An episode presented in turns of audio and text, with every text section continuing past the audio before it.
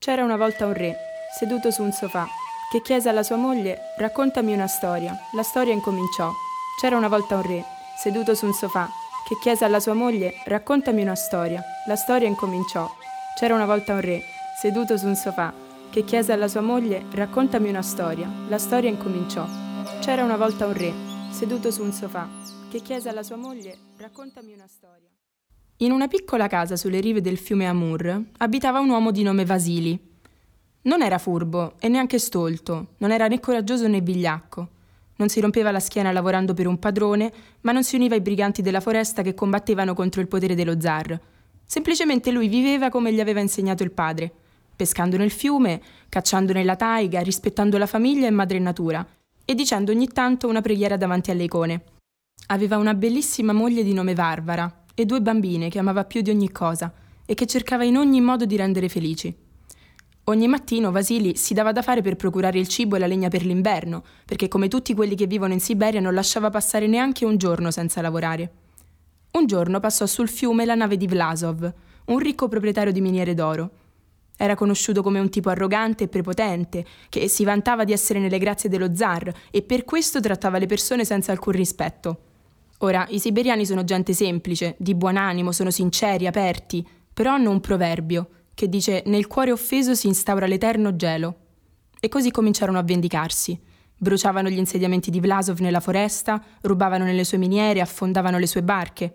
I briganti per giunta gli rubarono tutto l'oro che doveva mandare allo zar, il quale quando lo venne a sapere inviò un reggimento di soldati per proteggere Vlasov e riprendersi ciò che gli era destinato, e quindi il riccone cominciò a sentirsi ancora più potente e prese ad andare con i suoi soldati di villaggio in villaggio, maltrattando gli abitanti per dimostrare a tutti la sua forza.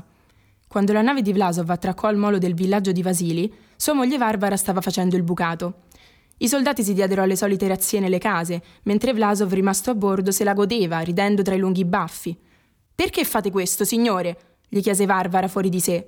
Sto dimostrando alla tua gente la mia grandezza, rispose Vlasov, con tono mellifluo. Dio ci ha dimostrato la sua grandezza mandando suo figlio a morire per i nostri peccati. Invece voi state solo derubando la gente, è un'ingiustizia, urlò la coraggiosa donna. Vlasov divenne furioso e ordinò ai soldati di legarla e portarla sulla nave.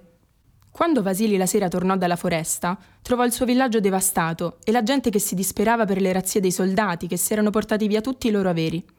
A casa le figlie in lacrime gli raccontarono cosa era successo alla madre. L'uomo si sedette su una panca e si mise a ragionare. Come liberare la moglie? Non voleva chiedere aiuto ai briganti, perché non gli piaceva affatto l'idea di avere un debito con loro, ma d'altra parte non avrebbe nemmeno potuto coinvolgere qualcuno dei suoi compaesani, erano tutti così spaventati. Così si alzò e come faceva sempre quando doveva affrontare un problema, andò in chiesa a pregare. Accese una candela davanti all'antica icona della Madonna e cominciò a recitare un'orazione.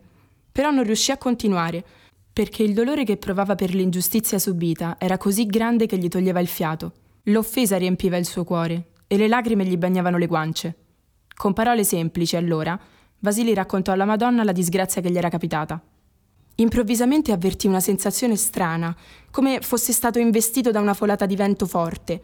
Alzò lo sguardo annebbiato dal pianto e sbalordito vide che l'immagine della Madonna era sparita dall'icona e ora davanti a lui c'era una donna, dallo sguardo dolcissimo, immersa in una luce celeste. Vasile si strofinò gli occhi pensando si trattasse di un'allucinazione, ma no, lei era sempre lì, assolutamente reale. Con voce soave la Madonna si rivolse al giovane. Alzati e smetti di piangere. Io ti aiuterò, ma dovrai seguire i miei consigli alla lettera. Va bene, madre, farò quello che mi chiedi, rispose Vasili, asciugandosi le lacrime. Allora, vai da Vlasov e digli che sai dove i briganti hanno nascosto il suo oro, però chiedi che prima liberi tua moglie. Quando lui l'avrà lasciata andare, digli che l'oro rubato si trova dietro all'icona che mi ritrai. Portalo qui in chiesa e al resto penserò io. Vasili corse fuori dalla chiesa, salì in barca e si mise a remare finché raggiunse l'accampamento di Vlasov. I soldati lo portarono davanti a lui e il giovane fece come gli aveva suggerito la Madonna. Vlasov, gongolante, disse ai suoi sgherri: Visto che è servito maltrattare questa gentucola, adesso mi porteranno al mio oro e per punizione imporrò una tassa che mi pagheranno ogni mese altrimenti torneremo a trovarli. Poi liberò Varvara, prese con sé tre soldati e salì sulla barca insieme alla donna e a Vasili. Rimarono fino al villaggio e una volta arrivati il giovane mandò subito la moglie a casa. Lui invece condusse Vlasov in chiesa. Ecco, Sua Eccellenza, I briganti hanno nascosto l'oro dietro quell'icona, fece Vasili sulla porta. Bene, ma se mi hai mentito darò ordine ai miei soldati di ammazzarti e poi di bruciare la tua casa con la tua famiglia dentro, gridò Vlasov. In quello stesso istante l'immagine della Madonna sull'icona si mosse e tutti restarono attoniti quando videro che da sotto la veste aveva estratto due pistole e le aveva puntate in direzione di Vlasov. I soldati spaventati a morte scapparono a gambe levate, mentre Vlasov rimase a bocca aperta, tutto tremante. Con voce grave la Madonna gli disse come osi, uomo indegno, maltrattare la brava gente che abita in questa terra benedetta? Chi ti ha dato il permesso di appropriarti di quello che Dio ha previsto per tutti gli uomini in misura equa, distribuendo oro e pietre preziose in abbondanza, in modo che chiunque possa disporne come meglio crede? Vlasov si inginocchiò, tese le braccia verso l'icona e con tono adulatorio cercò di giustificarsi. Veneratissima signora, io rappresento lo zar. Come ben si sa, il suo potere gli è conferito da Dio in persona e tutti devono obbedirgli. Dio non appoggia il potere di nessuno. Pronunciate queste parole, la Madonna sparò con entrambe le pistole e il corpo di Vlasov cadde sul pavimento della chiesa, proprio davanti alle immagini sacre. Vasili guardò l'icona. La Madonna aveva incrociato le braccia, posando le pistole sulle spalle, e la sua immagine si era fermata in quell'atteggiamento. L'uomo tornò dalla sua famiglia.